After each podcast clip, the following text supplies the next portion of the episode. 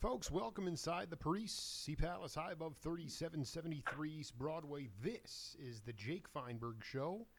Coming to you live on Power Talk. Please go to our website, powertalk.live. Download our free app and stream all of our live local programming, including Solomon on Blast, the Jim Parisi Show, and yours truly, the Jake Feinberg Show. Can't thank you enough for making us part of your day today. And I've had this cat on my radar for a long time. I've done a deep dive into all musics uh, that stretch the lineage in our country that go way back in time. Sam Cooke and Ray Charles and R&B, Bird, Charlie Parker, and cats like uh, Jack Teagarden and jazz, and uh, you know the original rockers like Little Richard and Elvis and and uh, Fats Domino and um, bluegrass is no different. The original father of bluegrass was Bill Monroe, and uh, people like Peter Rowan uh, learned under his tutelage. People like Bill Keith learned under his tutelage.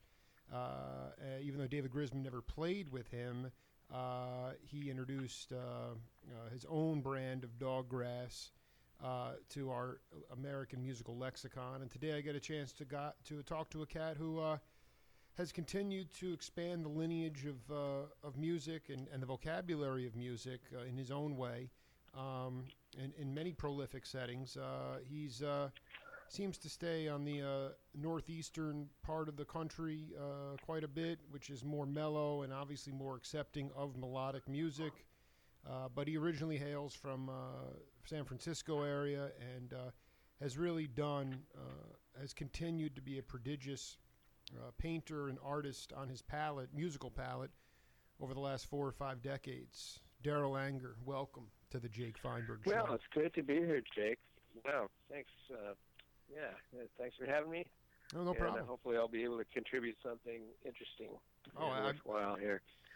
I wanted to ask you um, about uh, if you. I mean, it, uh, this is sort of an ego question, but uh, do you feel like there was a certain period of time uh, where you were adding vocabulary to the American musical lexicon? Well, you know, as part of a group, I think, yeah, uh, we were pretty conscious of trying to, um, you know, certainly fill in, uh, you know, blank spaces within the, you know, the, the general instrumental uh, universe of certainly North American music, and well, of course, that includes the world. Uh, I think, and especially, uh, you know, uh, the work I did with uh, David Grisman, where we were really kind of uh, expanding the repertoire of you know kind of the standard bluegrass based string band you know because we had a couple of mandolins guitar string bass and fiddle and that is pretty close to uh you know and occasionally banjo. Um we actually did a whole tour with Bela before Bela kind of got uh um you know famous right and, and you know started right. his own thing that was fun um so yeah we were kind of just doing stuff that people didn't expect out of string band uh, styles of music, um, you know, plus the original stuff, which was really based on, uh, you know, pop music. I mean, we were all kind of ruined for any kind of traditional, pure traditional music by the Beatles, you know, who, uh, you know, just were great, um, you know, combiners. They were always looking for ways to uh, bring in other styles of music. You know, the idea of music is that kind of universal language. And then later, with the Turtle Island String Quartet, that was a real conscious decision to integrate the language of jazz and contemporary pop music um, into the string quartet, you know, which uh, you know people associate with classical music, Western European art music, whatever we're calling it. But um, we knew that it was capable, you know, and, and you know from my work with David, uh, I knew that you know any instrument can kind of play any kind of style of music if you figure out how to do it. and uh, so that was a really interesting thing where we used some rhythm techniques um, that uh, I had developed and learned from a guy who played with Bill Monroe, a fiddle player, uh, Richard Greene, uh, to you know expand the ability, you know, so that quartet could play all the parts, you know, all the drum parts, the percussion parts, the accompaniment parts, like piano and guitar parts, as well as just solo and things like that. So Can that you, was. can you talk? was- Uh, this is interesting. I've, I've done three interviews with Richard. Um, can you talk about? uh, I'm sorry. Did, what exactly was? I mean, I mean, Bill. I, I talked to David three times as well, and I mean, we talked. I asked him. I asked him originally about Cool. uh, about uh, when he first added a, a trap set and why he did that. But I mean, Bill Monroe did not have a trap set. So could you? He sure didn't. Richard Greene was influential to you because he. What do you mean he was playing all the parts? Can you break that down? Yeah, yeah. Well, you know, um, I mean, the idea of a, a string band uh, in general is that uh, everybody is the drummer, right? You, know, you don't Mhm. have, just have a drummer. Hmm. Everybody is, you know, part of a, drum, a giant trap kit, you know, consisting of all the instruments, and everybody is responsible for like making the groove and the rhythm happen. Um, so uh, that is certainly a huge part of bluegrass. Bluegrass certainly, you know, up to that point was the most exciting rhythmic music that you could play, you know, with, in a string band. And that's, I think that's one of the reasons, main reasons why so many people were attracted to it. Richard uh, and his tenure with Bill Monroe uh, was encouraged to play rhythm, you know, along with Bill, because you know, he, um, you know, you, part of any, you know, playing with any band is learning to learning the groove and learning the rhythm of the group. Every group has a characteristic rhythm. It might be a whole set of rhythms, but certainly, you know, many famous groups they you might even have one groove that they do, and they do it better than anybody else. But at any rate, uh, Richard was encouraged to just play along with Bill when Bill was doing chopping, right? You know, the chop. the analog Chop. is That's like right. snare The chop. Yeah. Yeah, the chop is like the snare drum. It's like plays the backbeat. Usually the mandolin. When the mandolin is soloing, somebody else has to do that. So um, Bill said, "You play along with me, Richard. You you play exactly what I play."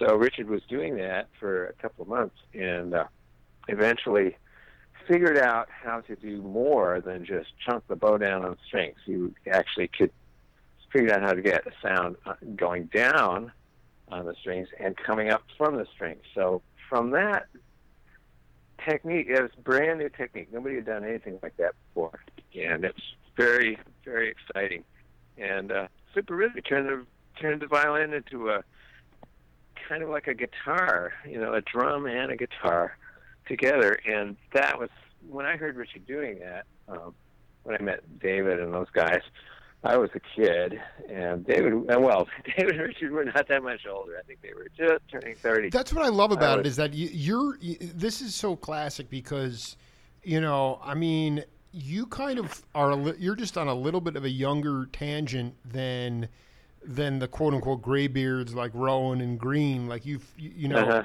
But this is my question though. Um, is that when I interviewed Bela a few years ago, I asked him about I don't know what the question was, but he said that he was heavily heavily impacted by uh, going to see Return to Forever uh, and seeing Chick Corea uh, playing oh yeah, uh, playing these uh, chromatic, uh, just playing this the, the sonic expansion that they were doing, and and, and Bela said, you know, there every note he's playing is on the banjo. I just need to find it, and I'm just I know you grew up in San Francisco.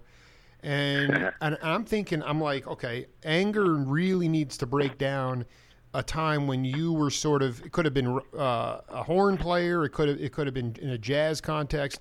What was an awe-inspiring moment in a quote-unquote jazz setting when you were, you know, like late '60s or early '70s when you were oh yeah. when you were when you saw somebody play play music, free music or improvisation, and, and you said, "Boy, I I got to find those notes."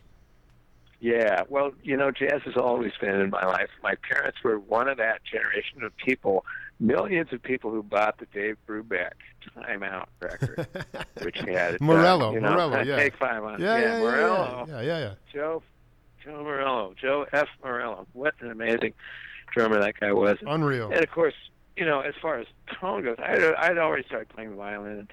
Um, just listening to that with like no real context, right? You know, so many people bought that record just saying, "Well, I guess I must like jazz. So it's everyone has it, so I guess I'd better get it too."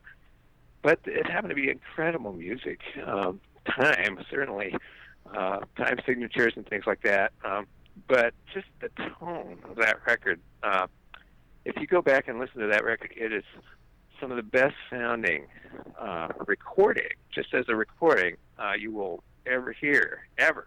It uh, stands up to anything nowadays. And of course, all those guys were tone guys. Uh, Joe Morello, of course, uh, Eugene Wright, the bass player, and uh, Paul Desmond, who, inter- who would introduce himself as the world's slowest sax player. You know, he was uh, not, uh, you know, he didn't play a million notes, but what he did play was great, and his tone was incredible. And I realized, you know, that um, my benchmark for tone on any instrument, certainly on the violin, comes from that very early encounter with the recording of Paul Desmond.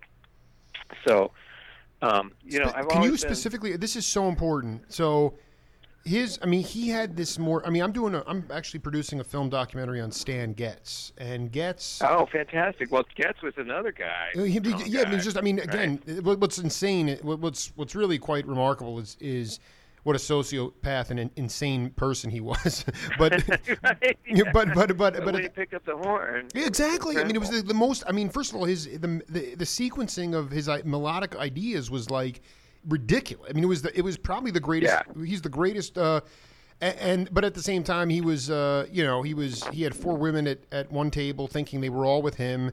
And then during the set break, he'd go and hit on the bass player's wife, and then tell the bass player that. She, so he was a he was kind of a, a jerk in some ways, but he was. But, but I mean, what I'm saying is, can you go deeper with Desmond's the sonic nature of it and how you was that the cat where you were like, I, I got to incorporate some of this into the into the fit into the into the violin, uh, or you know, can you Yeah. can you talk about that? Well, you know, this happened at such an early age. You know, I was not even conscious of that. But you know, when I think about a melodic instrument, you know, that happened early enough, and I listened to that record a lot. and Yeah. read the liner notes over and over again because I was a, a reader. You know, even at that age. And sure. it just got into my head that that's the way you're supposed to sound. You know, if you play a melodic instrument, um, you have to, you know, you have to make melodies and you have to sound incredible. You know, it's like that chocolate tone. It's like you know, it's all the space around it. This beautiful kind of mocha chili sound. You know, just very deep, dark. You know, and uh, you know that's okay. Well, that's the way somebody's. You know, that's the way somebody's supposed to sound. It's like imprinting or something. You know, it's a baby duck at that level. You know, um, um, you know, this, this just yeah, you know, okay, that's the sound. And when I heard somebody like Vassar Clements, you know, his tone, uh, I heard it on the, I heard him on first on uh, John Hartford's aeroplane record, and then next, right after that, uh, the Nitty Gritty Dirt Band's uh, Circle Be Unbroken record came out, and Vassar was all over both those records, and his sound, especially on the World, World Circle Be Unbroken record, corresponded to me. It has uh, very many, you know, parallels with uh, with uh, those guys, you know, those saxophone sounds. And of course, Vassar, you know, has said repeatedly over and over again, "Well, I'm just trying to." Dude, I, trying to, I'm like, upset. I, I can't. you I mean, I don't know if you ever got your hands on this record. Uh, Pacific Standard Oil released all these um, these records, LPs in 1974, s- strings, keyboards, woodwinds, percussion, and one of them was dedicated to strings.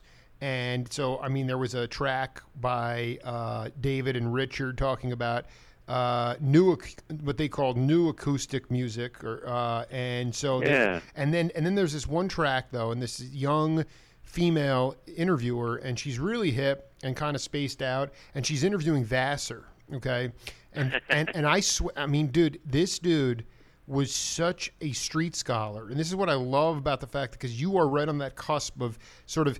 Before academia, there was schooling in music, but it, vocabulary wasn't, Oh, yeah. you know. And so Vassar's like, this girl's asking him, like, um, you know, something to the effect of uh, he, he the, what I loved about Vassar was just he could say eight words and they were the most profound eight words I've ever heard. in Yeah. my, he was like, well, he's like, um, oh, God, I, I can't even do it justice. He goes, someone plays the fi-, he's like, someone plays the fiddle really, really good. It's it sounds good, but if it's really bad, it's really, really bad. you know, just you know, just like you know, just, just I mean, the guy was just a salt of the earth character. You know, and I've done Yeah. hour. I mean, this is one reason I wanted to connect with you because I, this I've I have tried to approach this thing. Uh, we become so stratified in music and everything. There's an R and B station, Oh, there's yeah. a rock station, and you guys came up with Sure. it when it was all music, and and so Vassar.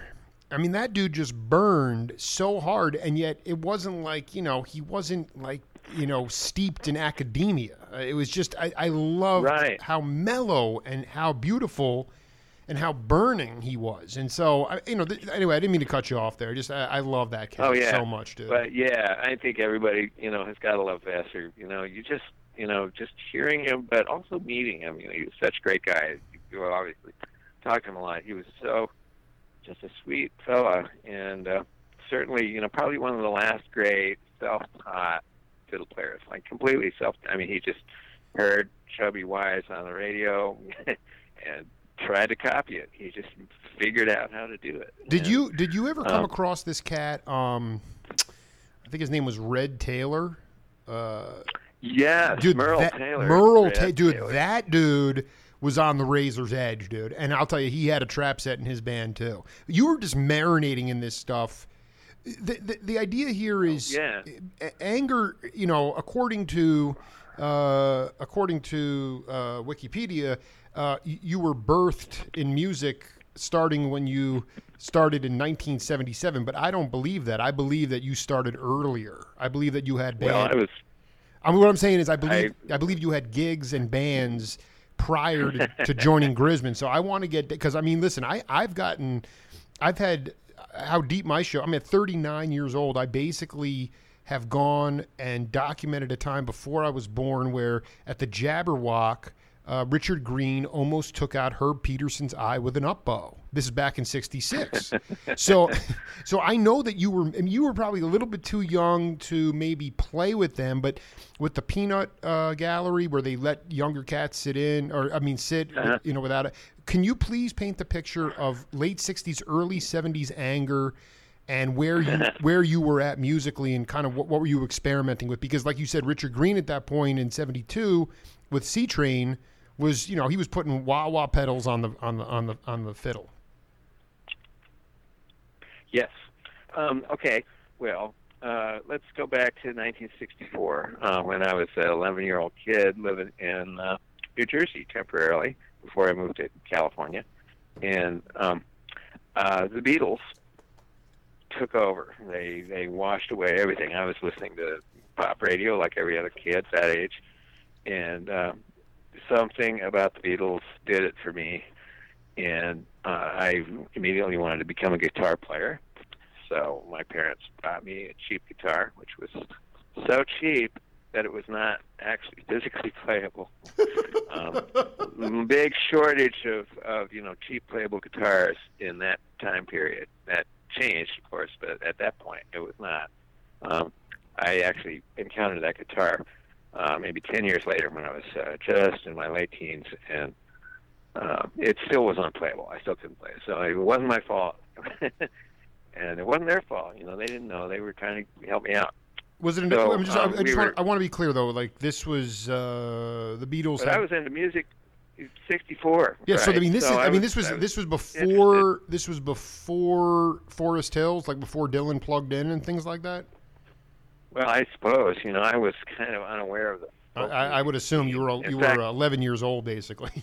Yeah, I was. I was just what you know, whatever was being fed to me, you know, on TV and radio. sure. That was what I was into, and the Beatles were quality. I could apparently I could recognize that at least. And so, um, but you know, with the guitar, I, I you know, it didn't happen. So we were in a restaurant uh, with my. I was in a restaurant with my parents, and some guy was strolling tables with violin, and he seemed to be having a great time. He was playing, you know, screwy shit. You know, it's crazy stuff. Um, sorry about that. No, no, we're, no, we, we are. We're, you, you, let it, let it, let it fly. We're good. We're streaming worldwide, Okay. but we're not held down by All right. FCC. So go ahead. Okay, Yeah. great. Well, anyway, you know, he was, you know, but it looked fun and it looked easy.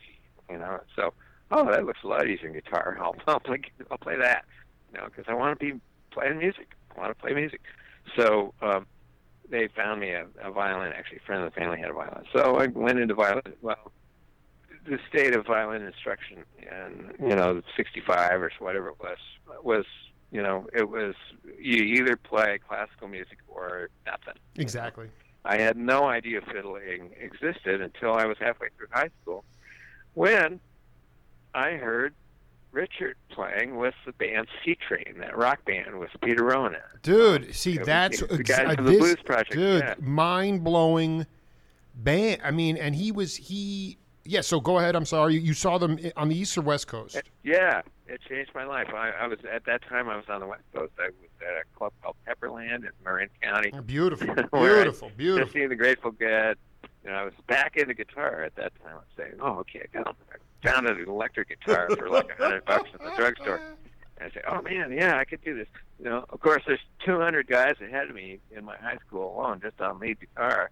I was learning my Eric Clapton licks as fast as I could, but um, you know, Richard came along with that band, uh, and um, you know, they were opening for the Youngbloods of all people. So I'd gone to see the Youngbloods because you know they had a song, "Darkness, Darkness." They had a fiddle on it. I said, "Wow, that's weird. There's a violin playing something." It turned out to be David Lindley. I was hoping to see David Lindley, but he's not in the band. But instead, uh, Seatrain with Richard Greene comes on, opens for the Youngbloods, changes my life utterly. In you know, in an hour, the space of an hour, my life was changed. I was going like, wow, all the stuff I'm trying to do, uh, do on guitar, I already have a little more stuff together on violin, really. So I could do this on violin, and nobody else is doing it in my high school.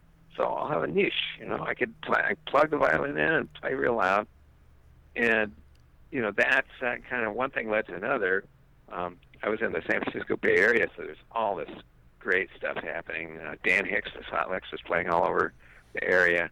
And so there was this kind of connection to all music at that point. And of course, we were listening to the FM stations, and everybody was playing everything. They would play Shostakovich, and then they would play Hendrix, and they would play, you know, uh, Django Reinhardt. Um, Like back to back to back to back to back. exactly. Yeah, you know, the ears, kind your ears were where- wide. Your ears were so. Your ears were not locked. Okay, they were yeah, not the- locked. it- DJs were educated, and they were they had freedom to do stuff like that, which was so great. Absolutely. And so, I mean, again, uh, Ponty, Ponty wasn't on your radar at that point. Uh, at that in what he was doing. Um, no, not yet. That was that happened just a couple of years later when I got into college. I was starting to listen to Frank Zappa and people like that. Um, and and then of course Ponty came in big time. What was interesting is that Ponty kind of had the same sound as Richard. They were using the same violin pickup. Exactly. Well, I mean, I mean um, again, Ponty started playing. What's amazing is. Uh, he was playing free jazz. He was so blown away by Coltrane in France that he started to play oh yeah, but he was literally playing for like one or two people and he was ready to give up and he was like literally ready to move on with his life and then just by happenstance john lewis from the modern jazz quartet which was probably another impact on you you mentioned the, the oh yeah. uh, he said uh, he happened to go to see Frank Zappa. Uh, he happened to know Zappa, and he said, "Frank, uh, you know, there's this, there's this vi-, and Frank was looking for uh, for this, uh, you know, instrument to incorporate into his music, and and, Right. and he said, yeah, there's this guy Jean Luc Ponty. You know, you got to check him out. And next thing you know, they connected, and Jean Luc was on King Kong, that record uh, with George Duke, Yeah. and, and there and there you go. I mean, it's this. There was a mysticism, and and sort of a. a I mean, going back to the Beatles, aside from the fact that you know Ringo Starr is just a field drummer, he's not like a chops drummer, but you know, it's like, did you was it the ba- endless or seemingly boundless potential to go anywhere in music? What was it? The optimism? What was it about the Beatles for you that changed your your musical uh, point of view? Yeah, I think it was that, you know, that kind of eclecticism. It's all music. We're going to try everything. We're going to be creative. We're going to like use funny chords. We're going to just go, we're going to do like sweet, you know, we're going to like expand the structure, you know, of what we're doing. We're going to have crazy, you know, um, we're going to put you know different melodies together and under and over and you know we're gonna like go here we're gonna go there.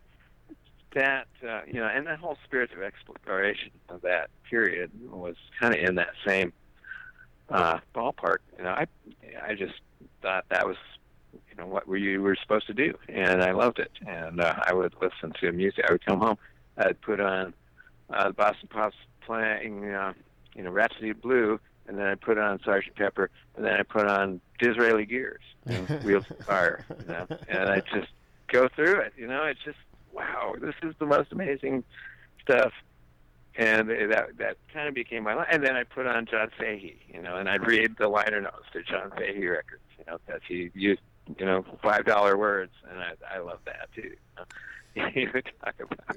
I, I, Um, this is you amazing. know? Yeah, I'm sorry. When, I'm, this is. I'm, I've been trying to. Uh, I've been into. Lindley's running for the woods for me. He's he, he doesn't know what he's getting into. But that dude, that dude was uh, back in '66. I've done three interviews with Keltner. Keltner said that they were Oh man, they were they were teaching at a music store on the on the second floor.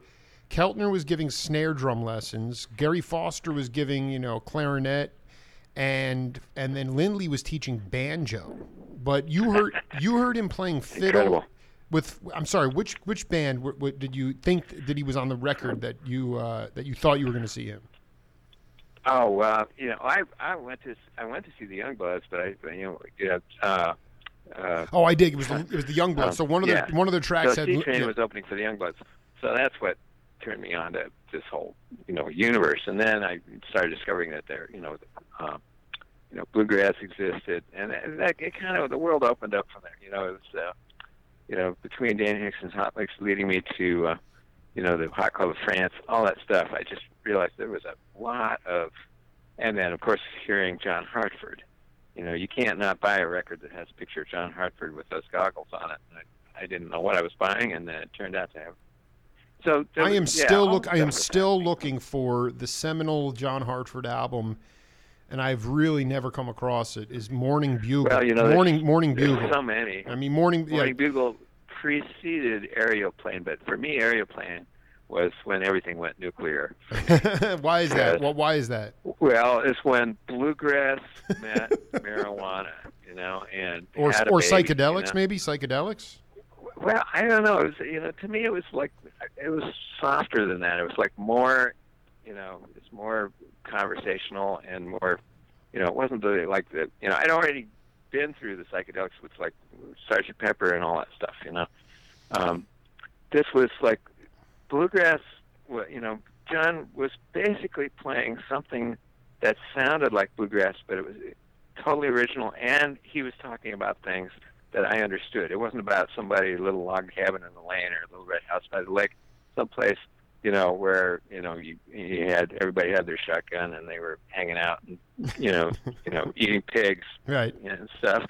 It was like my experience, which was kind of you know slightly altered but contemporary, you know. And as he was he was writing, you know, he the songs on that record were just beautifully put together. They didn't have to rhyme. They were funny, you know. There was all this stuff, and Vassar was just going mad, you know. Um, it wasn't folk music; it was new music. It was new acoustic music. Wow. and that's Interesting. what killed me, you know. And so, at the, you know, at, between everything else, that and everything else, I was I was kind of ready to meet those guys. Um, and I went to Santa Cruz, California, and went to college. And my big career decision was to drop out of college after two years and go to work in, uh, you know, playing bluegrass in a pizza parlor.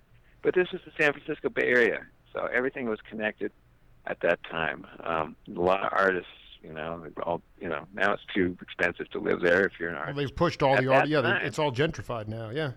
but that's you know that's how things go. You know that's okay.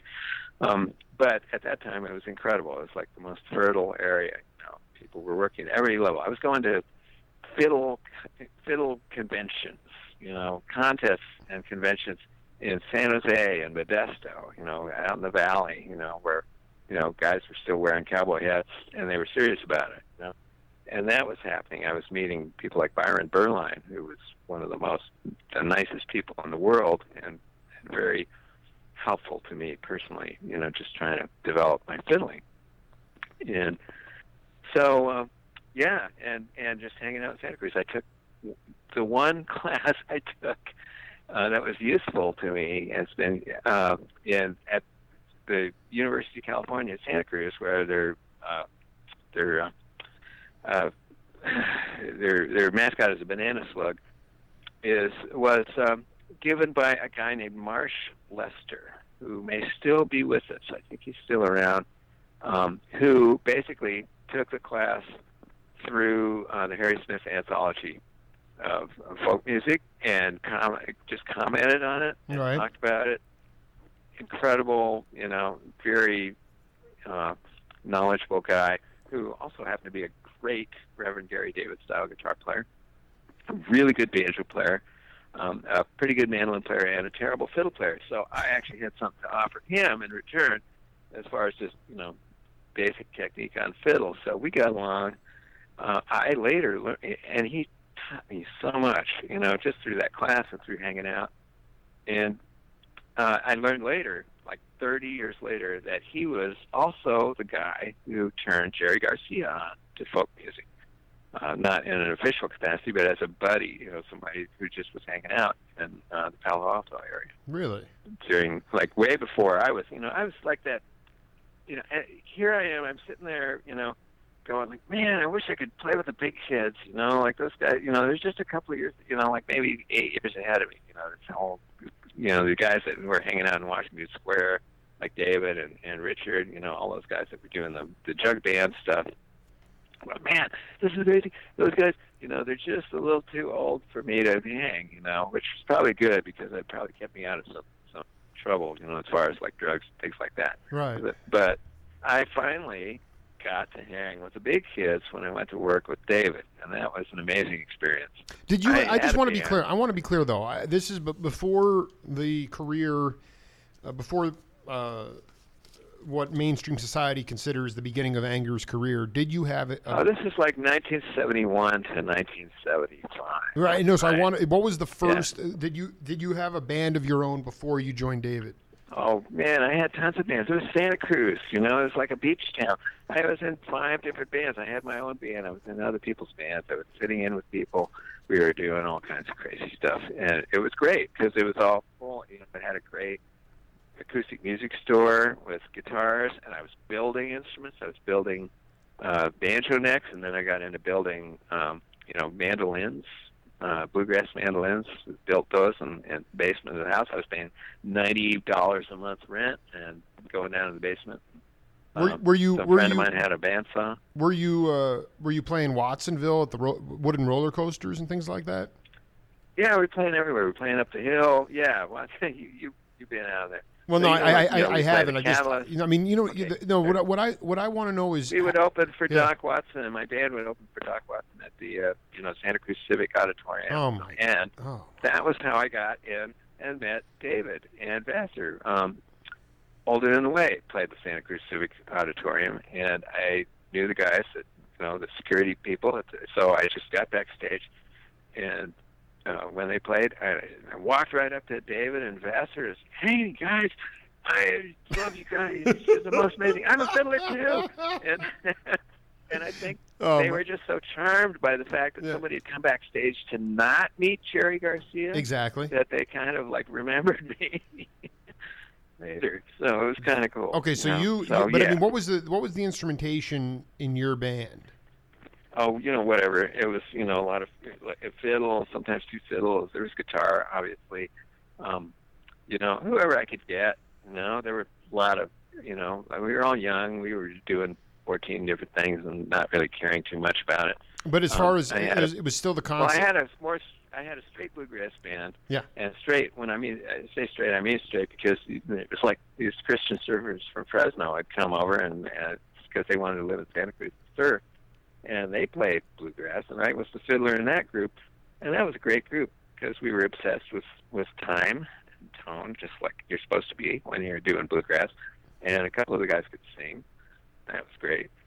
Um, so I was doing that, and then I was doing this kind of crazy sort of copy band of the original Great American Music Band, that we were, you know, because I'd gone to see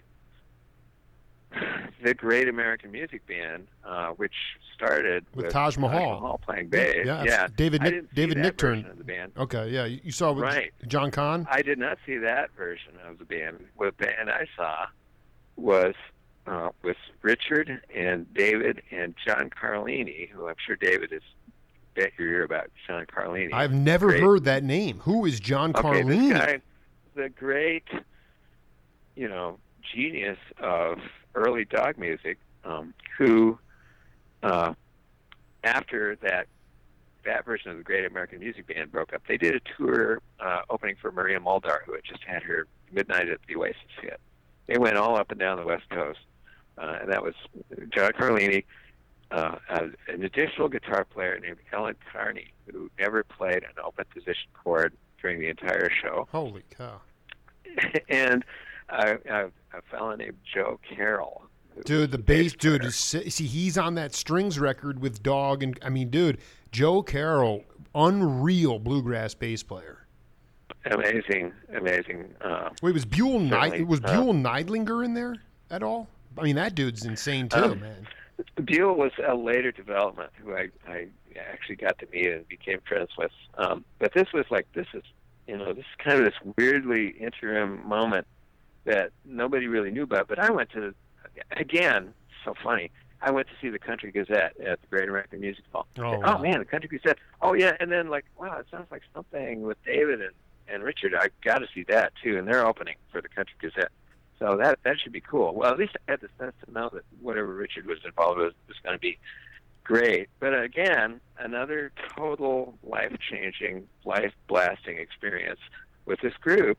David and Richard fronting a band with two other guitar players and uh, this bass player, and they were playing a lot of David's, um, you know, opuses. You know, like the big ones, the symphonic ones, like Dawgology and uh, you know Thailand and, and Really? and, uh, this- and, and we're, we're, we're, we're, talking like 74, right? this is seventy four. Unbelievable. October 74, October 24th, 1974. And it was Carlini. It was, it was Carlini, Gris- Carlini, Grisman Greene, uh, and uh, and Joe Carroll. Joe Carroll, and, and another guitar player, this guy, Ellen Carney. And so it, there was no Taj, there was no Nichtern, and there was no, No, Gar- this was Garcia. kind of post that. You know, they that had kind of started. That got him a gig. I dig, I dig. And then they came in and opened for and. You know, I just happened because I knew it was going to be cool. I brought my old cassette machine, and, uh, just threw the cassette machine onto the table, you know, at the club in front of me and recorded the whole show. And again, you know, it just blew my mind because some of those elaborate arrangements were kind of in place at that point. You know, it was a little clunky.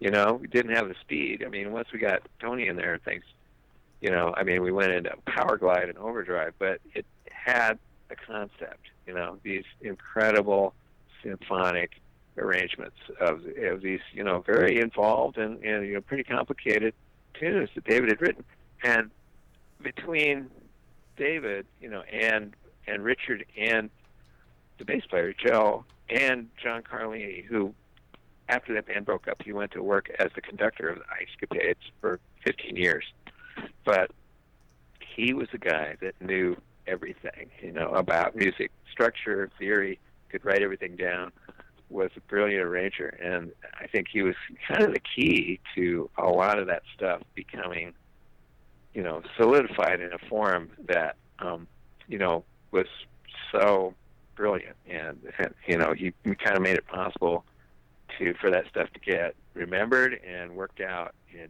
in a form that was was playable.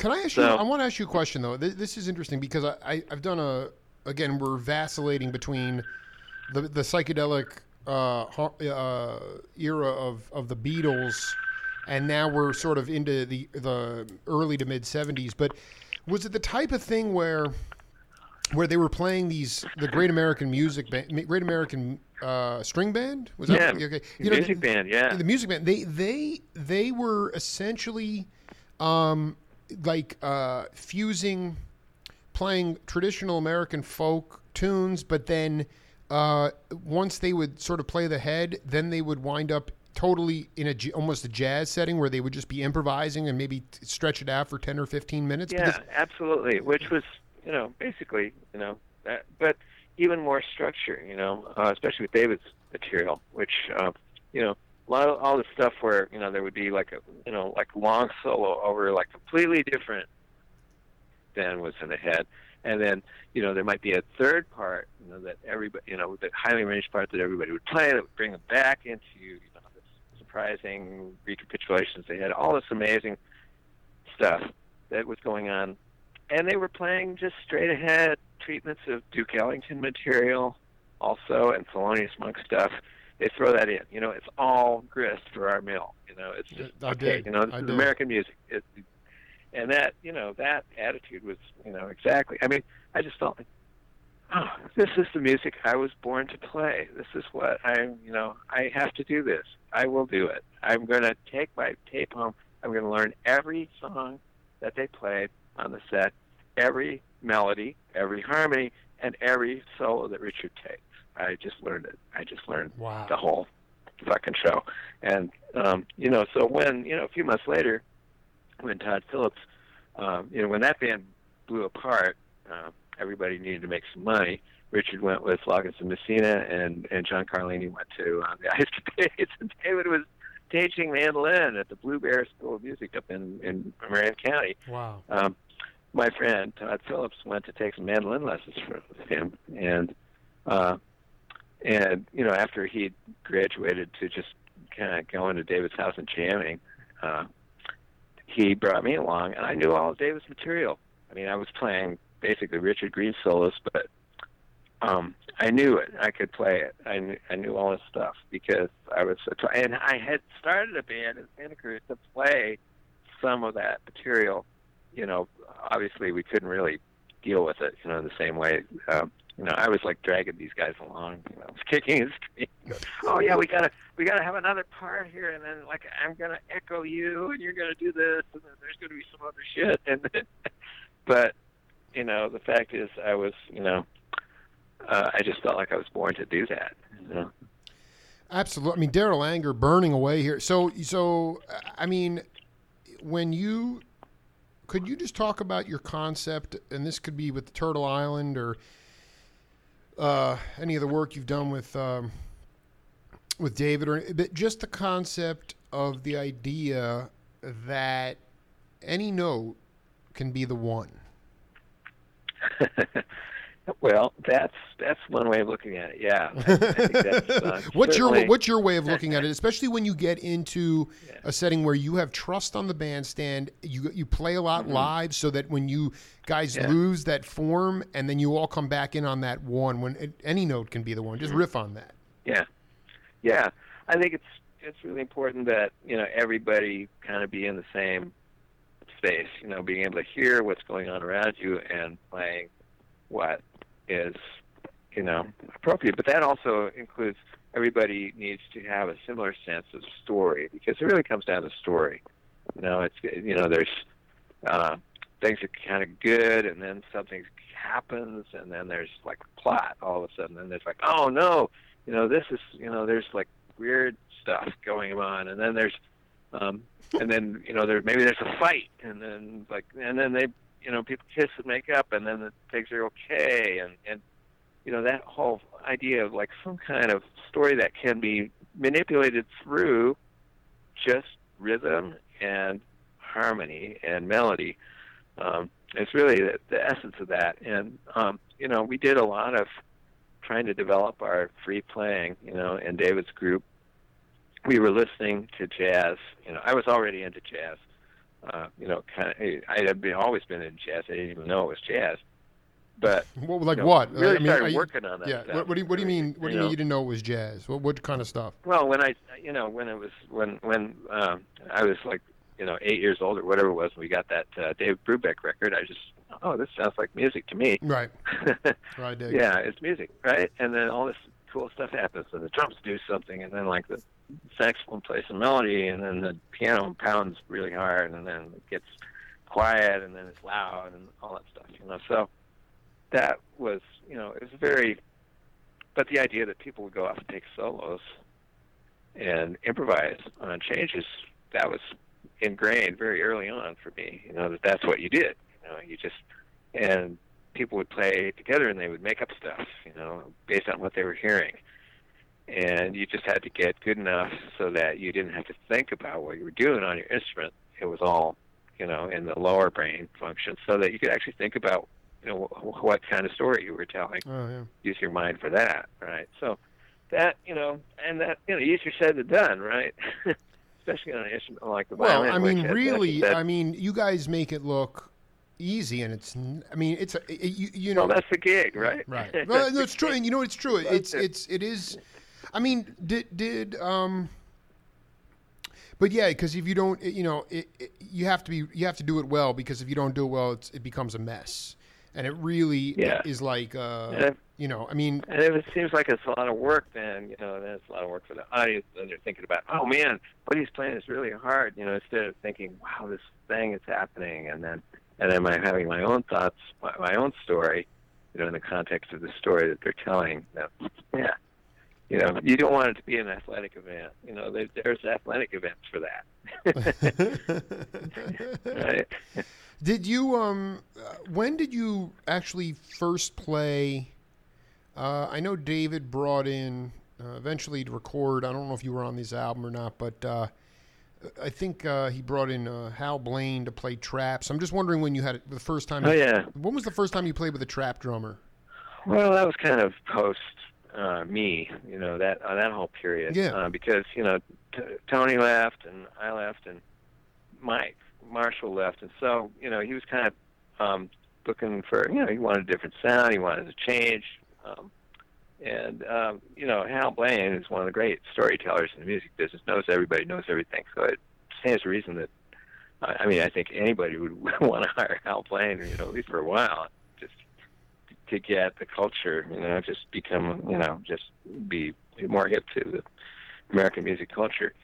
Um, so that there was that, of course. I I'd played with traps, drum sets, you know, all through my you know school years. Um, you know, playing rock and roll and playing in Santa Cruz, you know, college, all that stuff. You know, I was always sitting with drummers. Um, I, I, I sat in with a couple of guys that used to be in Moby Grape. That was pretty cool. Um, wow. I mean, because I really like that. I really like that. They they made that one record, Omaha, and those guys had rhythm. That that that's pretty much all they had, actually. Um, who who was but who, man, were, did they ever have it? who were the drummers? Who were the drummers in that band? Um, oh, you know, who knows? I can't even remember. You know, now it's, it's too much. I'm too old. But um, I don't know. It was a it was a tremendous rhythm unit. You know, um, they had some really hard to decipher lyrics about something or other. But um, man, you know, when they started in, it was just like man. And you know, when I think about all the music that I liked before I really knew much about music, I, I go back. You know, and sometimes I hear stuff uh, on the radio or, or wherever that I used to listen to, and it's invariably, you know, it's got an incredible groove. You know, whatever it was, you know. Uh, I dig it, man. No, I mean, yeah. I mean, seems to be the thing, you know. It's just what I'd respond to. how how much of a conscious decision do you, in today's world, do you try to av- avoid uh, machines in your in your recording pr- uh, process? Oh, you know, I I dig machines. Um, I seldom record to a click because I, you know, have had a really good education in, in rhythm uh, through David and Tony, particularly, and you know, uh, and through some other folks like uh, David Baker, the great jazz educator, Mm-hmm. um, who left us this last year, which was really sad. But um, uh, you know, I mean, it's it's that stuff is useful. Uh, it, it has its place. Uh, you know, I like um, some of the some of the, like the really complicated, weird uh, electronic dance music where people are just doing a lot of crazy effects and things like that. It's pretty cool. Um, you know, I, I don't see anything wrong with that. I guess what I'm saying is like I mean Uh, I mean I mean do you like uh, like to me when I interviewed Rick Marotta, the drummer, you know, he said that basically when the drum machine came in, uh, cats started to try to imitate a machine, and now you look at modern Right. modern music today, or Oh, you have the beat patterns. Yeah. you can't you can't even tell who who's playing. You can't even tell. There's no individuality in the sound. Before you had to copy the records, and then Uh-huh. ultimately there was no one. There was there was not so much stuff to copy, so that basically you you became you had your own individual sound. So I mean, do Yeah. you, do you use drum machines, or do you always like to have the real human heart? Well, yeah, like I say, you know, I mean, a machine is, you know, it's gonna. I mean, you can manipulate a machine. It takes a million years to, you know. I mean, what I'm saying is like it takes a long time to make a machine sound like a human being, and probably the best solution to that is just get a human being. Right. Uh, you'll save a lot of time and money, but um, it's, um, you know, I think that also, um, you know, there's a corollary to that that. Uh, sort of the general level of you know of groove ability by humans you know has probably been raised you know the bar has been raised a bit you um, be from from just having it you know, say, oh man you know that machine you know because if you know how to program a machine you can get a hell of a groove out of it. Um, it's not going to sound like a human being and I prefer to work with human beings but I you know I'm just not going to draw any like you know lines on that. You know, I think uh, you know uh, there's there's a place. There might not be. I mean, you know, I have personal preferences. You know, I don't like pop music very much right now. It's uh, it's like the same melody lick over and over. And there's no and there's no dynamics, and there's no dynamics either, really. Well, you know, it's dynamic. I mean, there are dynamics, but they're they're more like you know everything stops or everything starts. You know, it's like, Right. No, uh, I, I'm actually. know, I should have made myself clear. More like pop, vo- pop lyricists, like in, in vocals. Uh-huh. You do not hear dynamics in pop. I mean, I've interviewed enough engineers, Yeah. you know, to know that. I mean, Uh-huh. and, and and I, I just think Okay. that, you know, because a lot of times you go see a show or you hear something and it starts at decibel, Uh-huh. it starts at decibel ten, and it never, st- Oh, yeah. it never changes. You know what I'm getting at? yeah, I guess. Yeah. Oh, yeah. Well, I don't really go to that many shows, but you know, I mean, there's there's there's a whole, you know, there's a whole world of of anti that. So, You know, I mean, look at a group like Lake Street Dive, you know, Right. instance, which is totally popular. People love that group, and that that is, you know, that's like they're just doing Motown, but at such a high level, and it's all human, and it's it's all great, you know, and um, so you know, there's there's always that, you know, and then there's like the sort of the you know, the like the kind of mooncalf, you know, backlash to that, where it's just one kid in his bedroom, you know, it's, you know, a little white kid who you know doesn't know anything, but he's singing about something. right. Right. You know, I mean, uh, he doesn't know why he's unhappy, but he is. But do you do you can I ask you uh, about like I mean are you when you do recording sessions whether you're I mean do you ha- are you is there a lot of overdubbing do you like to have people in the studio at the same time because I mean that's part of the issue today is like Uh-huh. you know hey Oh, man yeah. you know can you email me uh, can you overdub a guitar part and put so and then email it to me do you, Well, do you I've I've done it both ways. You know, I've done it, uh, and recently, yeah, I just I finished a record called Eanda, which is one Eanda, two Eanda. it's like how do you find the group? right um, which is a bluegrass instrumental record that was all live. Pretty much everybody, you know, I did a couple of fixes uh, on my fiddle part because fiddle was so squirrely, um, and I was producing it. But um, it's basically a live record that's beautiful. And then I've done projects like the Heritage record, um, which was mostly overdubbed, built up layer by layer. took me two and a half years to put this together, but if you get the right people, you can have a very alive situation because people still react to each other, even if it's a recording. Um, you know, you get somebody like Béla Fleck and, and David Lindley and people like that uh, playing together. They will make it happen. You know, they'll make make something happen because they're such good reactors. Um, so there is that. You know, um, it's kind of basically what you know you get you have to do what's possible you know and um i love getting bands together and playing together um but i also love painstakingly fashioning a you know a highly sophisticated timepiece you know uh, like a yeah it's like a beautiful watch or incredibly complicated um, thing, you know. And right now we have a, a recording studio in my house that's basically the size of a small attic. So um, when I record with my my wife Emmy, uh, we do the guitar and an octave mandolin, and we just do it without a click. We just get this get the songs happening, and then we add a bass player, and the singer goes down, and then we add more people, you know, one by one. So we have this very, we have a live basic track, you know, something that sounds like it, you know, it did happen. It was a story. So there's tons of ways to do it, you know. No, I, I dig. Really, I dig. I just, it just it's not the way it's it, music in general and vocabulary. Like it's great to have the home studios. It's just it's music's music truly came out of regional communities in our country. It was human be- human beings that saw each other all the time. And I just you know the, the Yeah. all I'm saying is I'm not trying to be naive, and I realize that we live in this time period, but um, there's something about the uh, the intimacy of of all of of you know and that and, that and that speaks to Yeah. the longevity of people staying together in bands too. Absolutely, yeah, yeah. I, I totally, yeah, I, I'm with you on that. And and there, there's a lot of, you know, very, you know, positive things. The the rise of house concerts, you know, Absolutely, we got we got we you know you know who came down to Tucson a few years ago when I was working as a journalist journalism teacher at a private school. He performed at the school and then went to a house concert. It was Freebo. Uh-huh. Oh yeah, Freebo Freebo's Freebo. coming down and singing singing about Cool. contemporary society. You know, I, I dig the house concert. Uh, you know, anger. Listen, Yeah. we've been burning for 58 minutes. I, I mean, I hope I hope that we that you're gonna. I'm gonna first of all reach out to uh, to to your to your your your uh, what is it? Your son-in-law. Uh, be- Oh, yeah. Because I want him in the well, I'll- studio. I'll- If I oh, he's he's great. You know, no, I want you to connect. stuff. It's Jake Ransom, and then also I I would love. I mean, I don't know. Uh, he uh, your your daughter uh, is your daughter here too, or just your son-in-law?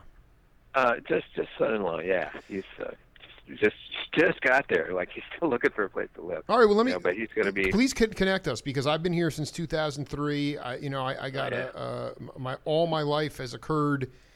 Uh, all the most beautiful stuff in my life has occurred right here. So I'll be glad to to link up with him. And, and if you Oh, find man, yourself, that's fantastic. if you find yourself down here too, I'd love to connect in person. Next time we could do part two. Well, you know, kid, you know, parents always follow their kids. So we'll probably you know, try to look for a gig down there. Well, I mean, is it there? You know what? Um, I think that that let me uh, let me work on that. It may not be it may not be at the uh, the Trump Tower, but it might be a gig. well, it'd be fun. Even a house concert would be great. Yeah, no. Let me let me uh, let, let me cook on that for a minute. And uh. Oh, thanks, Jake. yeah, listen, Darol, it was a great hang, and uh, and I'll, I'll, I'll, I'll be getting. I'm I'm, I'm really uh, appreciative of uh, you dropping a lot of knowledge today, and uh, and I'll be blasting these stories out on new media, and get I'll get you a copy of this later on. All right. Uh, that's so much fun. Yeah. All right. That's that's great. No. Yeah. Yeah. And uh, just you know, as just a little additional thing, you know, um, that's what I tell my students at Berkeley all the time, and they're always surprised. It's like people don't go to most people don't go to a concert to hear notes. They go because they want to be with cool people that are doing cool shit. I think also there's a point that your generation is because you learned from the original masters like Vassar, you were able to Mm-hmm. have you know the idea is that there's a, a raising of the collective consciousness of the band, and then there's a communication between them and the audience, and that that's something. That, Yeah, it's we- not about monster chops or being so busy, that, Uh-huh. you know, because you wind up staring at the wall. That's it. we are carriers of culture as well as you know you know we pass on stuff that is important and that's incredibly important um, and i'm just starting to realize that you know your role you know either as a curator or a creator and they don't they don't fight each other they should you know inform each other All right, Anger, we'll be in touch, man. Much love to you. Thank All right. Yo, man. Have a Thanks so great much, day, man. man. All right. Later on. great All right, bye-bye. bye Darol Anger, an incredibly gifted, verbose vocabulary builder on the violin. And uh, we'll be back with Muruga Booker on the other side on the Jake Feinberg Show.